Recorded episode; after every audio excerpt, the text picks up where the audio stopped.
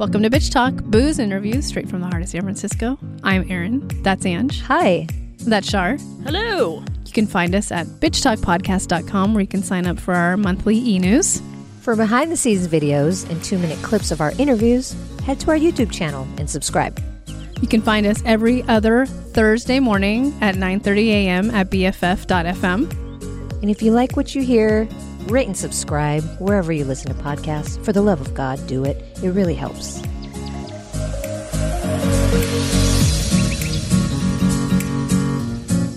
We are so excited to bring you Lisa Yadao of Paper Tongue Productions. Lisa, thank you so much for coming on. Thank you so much for having me. I'm excited. Yeah, we are too. We have so much to talk about. You are here to promote your GoFundMe campaign uh, for Roots and Wings, which we're, we're definitely going to get into. But first, I want to start with how we first met you. Uh, it was a 2018 CAM event, which is the Center for Asian American Media at Spark, this this like uh, food truck central area in San Francisco. And I remember that event like it was yesterday. It's like in, in the quarantine. This, these are one of the events that I miss most because mm-hmm. we just walked in. I think I arrived first out of our team, and I I just gravitated towards you guys, and I met Yana, and and we were yeah. talking about this project and her book and here we are now with your campaign having the first episode shot so um, so tell us about roots and wings yeah yeah it's, it's so weird. It does feel like yesterday we were just talking and we were i think we were in pre-pro at that point. We were preparing to to shoot and we were like yeah we really want to promote this. And and you know a few years later here we are. And it's such a weird um, thing to be talking about food and community during a pandemic but here we are. And, and um, yeah, so Roots and Wings, this sort of came about because we're big, we're big foodies. I know my my sister, my co-producer, one of my co-producers, she hates the word foodies, but we we love food. We love food shows. Um, big, huge Anthony Bourdain fans. I think we're still grieving. Um, mm.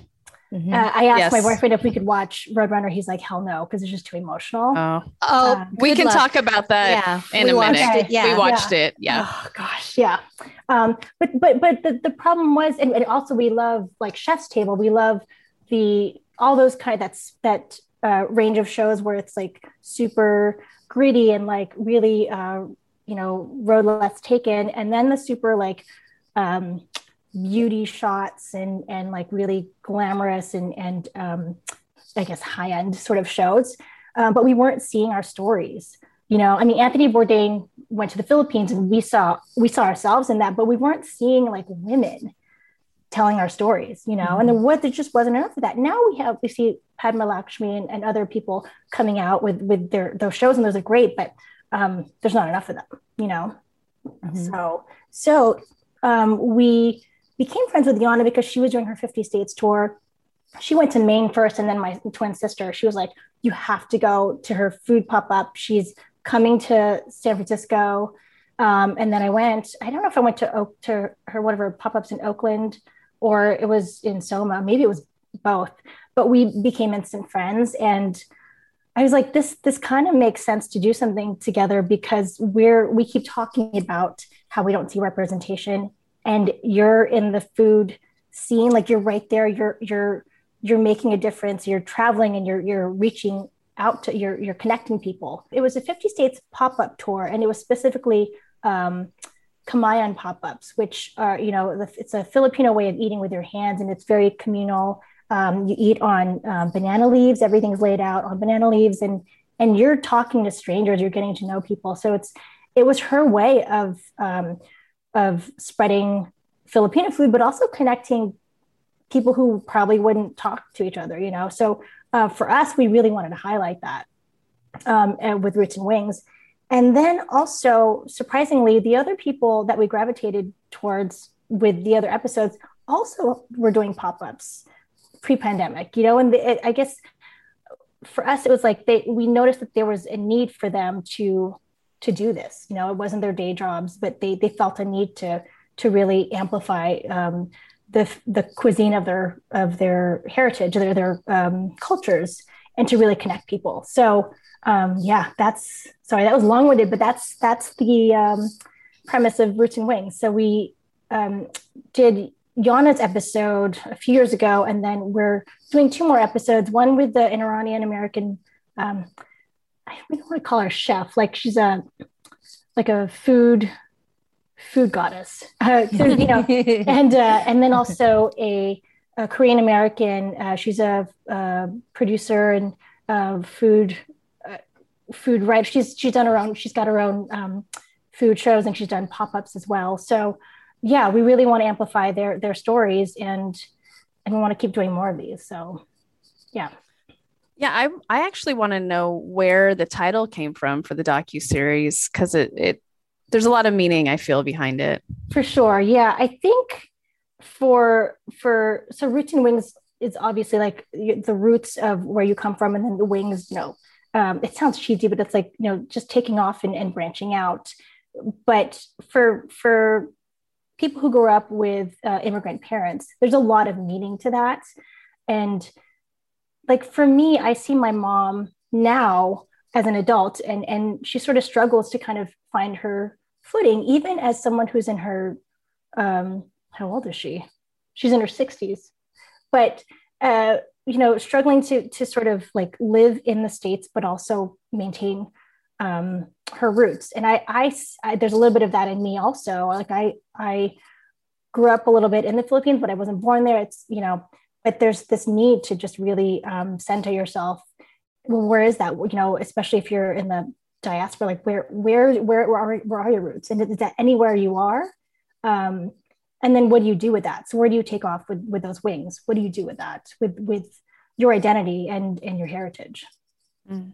Yeah, and what I think is beautiful about that is not only are you highlighting these stories of um, you know these these trailblazing chefs or go- food goddesses as as you, you call them, um, but also behind the camera, you're a crew of 100% women, my uh, majority BIPOC. Yep. You you are all you know trying to establish your roots and together finding your wings. So can you Absolutely. talk about that process? How it's how it's sort of a, a, connected in front of the camera and behind? For sure, yeah. Um, so I have been producing for uh, a few years, and uh, I was for a while I was working in corporate video, and um, everyone I saw behind the camera. I mean, many people know this. It's pre- predominantly white men. And, pale and male, Lisa. Pale and male. just pale like male, just like podcasting. Yes. Yeah. And don't get me wrong, I love like I love the family that you leave behind that, that that you kind of sort of are attached to when you when you have when you grew up. You sort of build a family. And so like I the guys that I've worked with, I'm still friends with them. I, I consider them family and they're great.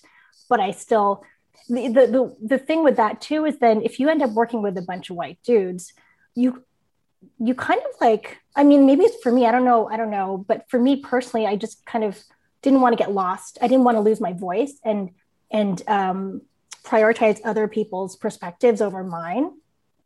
So there's a sense of like okay i really need to to i really need to make a change because no one's going to do it for you you know? Um, and especially people with with money they're not they're just going to hire mm. you know their friends and, and whatever. So for me it was like i i it was important to align ourselves with like-minded people and people of color because we we need to tell our own stories you know?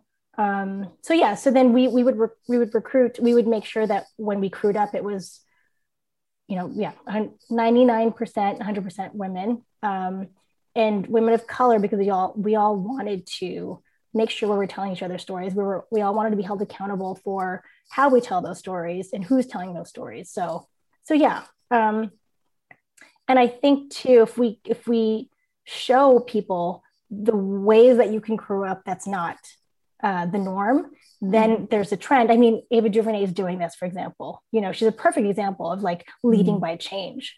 Um, so yeah, I mean, even um, uh, Black Panther, mm-hmm. another perfect mm-hmm. example, leading mm-hmm. by change. Like it's all BIPOC, it was uh, like majority Black storytellers. Mm-hmm. Um, mm-hmm. I believe there was like, uh, was there um, a Filipino?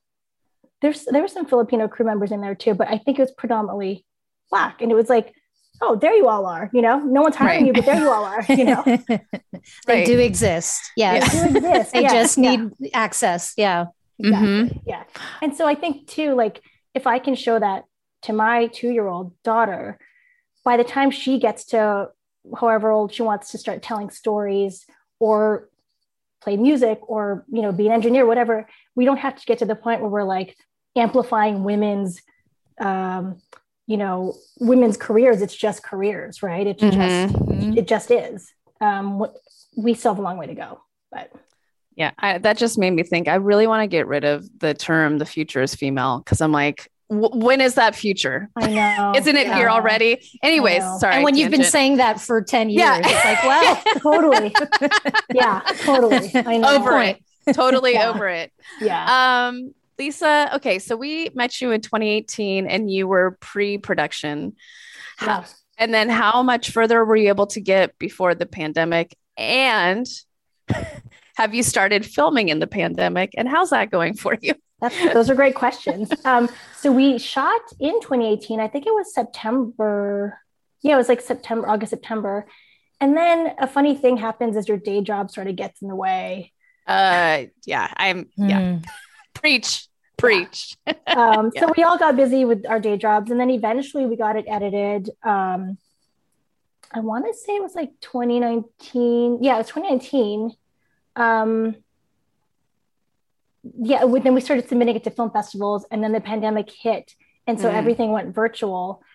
Um, and then how did we pivot? We pivoted in different ways. We started, um, we we put a pause on the on Roots and Wings because no one was doing pop-ups, and we were all Mhm. like fucking scared, you know. Yeah, Um, and it wasn't important at that point. I mean, it it it's important because we like now it's important because we want to show people that um, community is still there, you know, and that stories still need to be told. But back then it was like you just got to survive. You just make sure you don't get sick, you know. Mhm. Um, but how we pivoted was we ended up doing some pandemic shorts and we asked people, BIPOC women, to film themselves and tell us how the pandemic was going for them, how quarantine was going for them.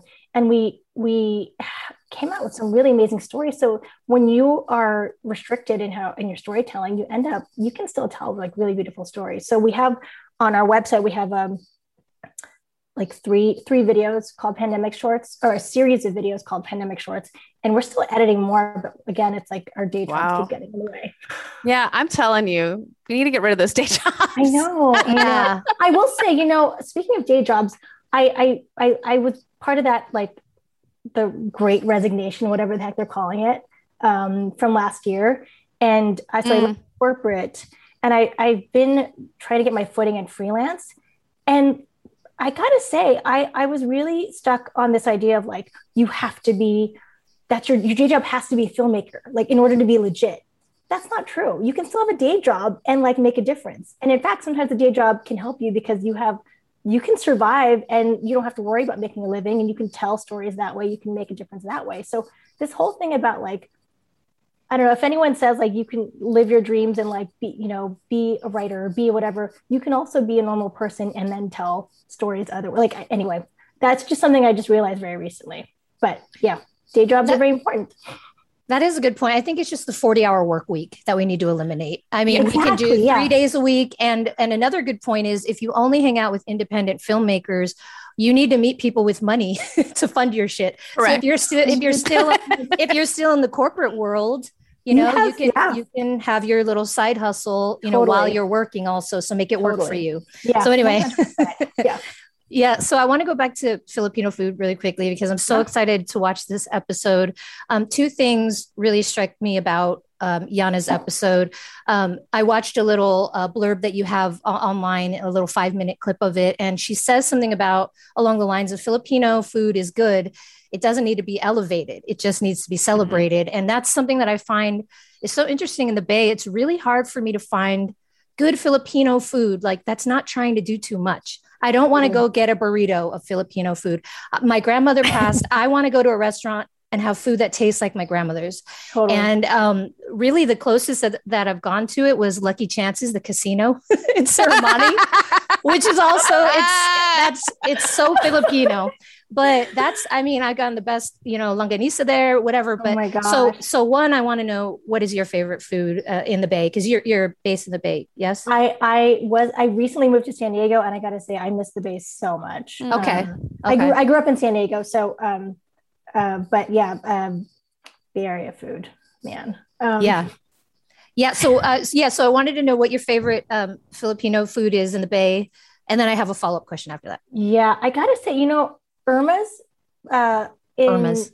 yeah, in San Francisco, they closed down, I think, because of the pandemic, but that I used to go there.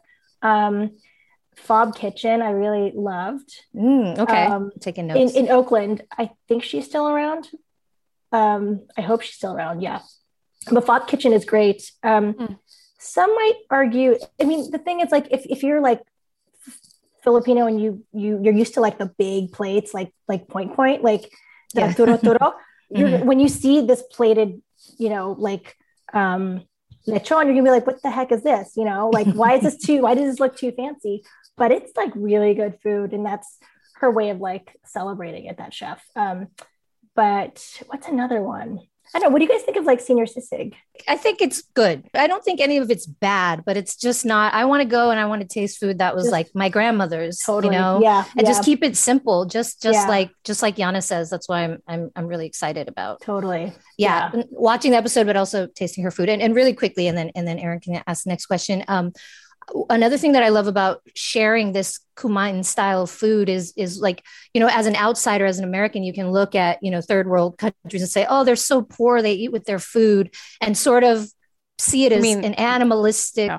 You mean eat with your Uh, hand? Or I'm sorry eat with their hands Okay. Oh yeah. Yeah. as I- sort of I was like thinking yeah sorry oh look at them eating with their hands they don't have forks but it, it's it's such a beautiful tradition and it, and the colonizers as she said brought the spoons and forks Mhm. they were Yeah. perfectly fine without it 100%. so i just love that you you show that that it's a beautiful thing it's a thing again to be celebrated not to be Totally. looked down upon and, and sort of the community aspect that that that's involved in that 100% and and i don't know for anyone who's who hasn't tried eating with their hands try it it's actually more satisfying i Mm-hmm. don't know why i can have the same dish with a spoon and fork but when i eat it with my hands there's something so satisfying and rewarding about it it tastes better right absolutely Yeah, yeah. thank you Well, I, I was just going to say because we haven't gotten to the GoFundMe yet. Can you tell our audience about the GoFundMe, how long Sure. it's going to last, and um, what you're trying to raise go- funds for? Sure. Thanks. So the GoFundMe, um, we started we started loosely. Uh, I want to say a month ago, and um, the reason why we started loosely and we didn't have a, a full like like let's go campaign is because there's so much going on in the world that Yeah. need more money than us. So it, we've sort of been just like sheepish about it, you know. But like we're gonna we're gonna end it um, end of September, and by that time we will have shot the the next two episodes. So so the funds Oh. are really going to help us in pre-pro. We're really going to do because we we with pandemic shorts we saw that we can really go bare bones and still tell beautiful stories. So we decided we're just going to do especially with um, the variant we're just going to have our subjects um, parisa and um, irene and uh, our cinematographer and then one of us directing. We're going to keep it really bare bones. So and it keeps the cost down um, but really so so the funding is mostly for for post production to to pay for our our editor and to pay for our colorist and to pay for those um, those costs um, and and and pay our BIPOC crew like like post crew you know because we want to we want to pay people What's that Um, word? Hey. yeah totally um but yeah but yeah like i said it's been hard because we there's shit going on you know and and then people are still struggling to to stay afloat with this pandemic. So it's hard to ask for money. It really is. But uh, if anything like I, I don't know that we'll meet uh, i don't mean to be cynical i don't know that we'll meet our goal. But if it helps um, keep visibility for this project then i feel like we've sort of accomplished that. And then if it raises awareness for these wonderful women then you know mission accomplished. So right. Le- Well- Lisa, Lisa, I would say just to give, I just want to be a cheerleader for you. You're propping up stories that people haven't heard yet. And those are good things. And I think we need to hear good things in the world too. There, I mean, I was already texting a, my a friend today. I'm like, everything is horrible in the world, but I'm oh, like, but talking about this makes me feel good, and I want to see it. So no don't thank be afraid. Don't be Yeah. afraid. i know Exactly. And, and And we've peop- been there. So yeah, yeah and and there are still and people really are struggling to want to belong to something and find Yes. community and find as Erin said something that inspires them and this is it this Totally. is exactly it and and and I also wanted you to get into before we wrap the perks because I'm trying to figure out how much money I can drop because the perks are incredible. So can you just name some of them to get get the people excited because Yeah. it's so cool what you guys are doing. Sure. I mean, the easy one is we have tote bags that say roots and wings. That's a cute swag. Um, we also have um, some swag from Parisa, who's the Iranian American um, culinary goddess. And she has this really cool spice blend. It's called Persican. I'm, I think I'm butchering it. Persican. It's Persian Mexican spice blend that she just Oh. sort of created on her own. And she also has um, this really cool shirt that says um, "Make Tahdig, not war," which I freaking love Oh. and so yeah it's it's just stuff that um, kind of elevates our our culinary goddesses um, there's also a swag bag that we're putting together for like the really high high donations Delivering food, you have meals. yes delivering food yes, that one, yes. I was excited. I was like, oh, yeah for local local I, so my my twin sisters in maine michelle um, our other co-producer director is in in the bay area and i'm in san diego so it would be you know in in those those areas and we would we would either or and or we would cook a meal bake a meal or collaborate with with the culinary goddesses that we're featuring Yeah, it's a really exciting project, and uh, we we want everybody, you know, support your independent filmmakers. Whatever you can give is a huge help. And thank you so much for coming on. Again, we're talking with Lisa Yadao of Paper Tongue Productions, and hopefully the episodic that's coming out on a streaming device near you, Roots and Wings. thank you so much for having me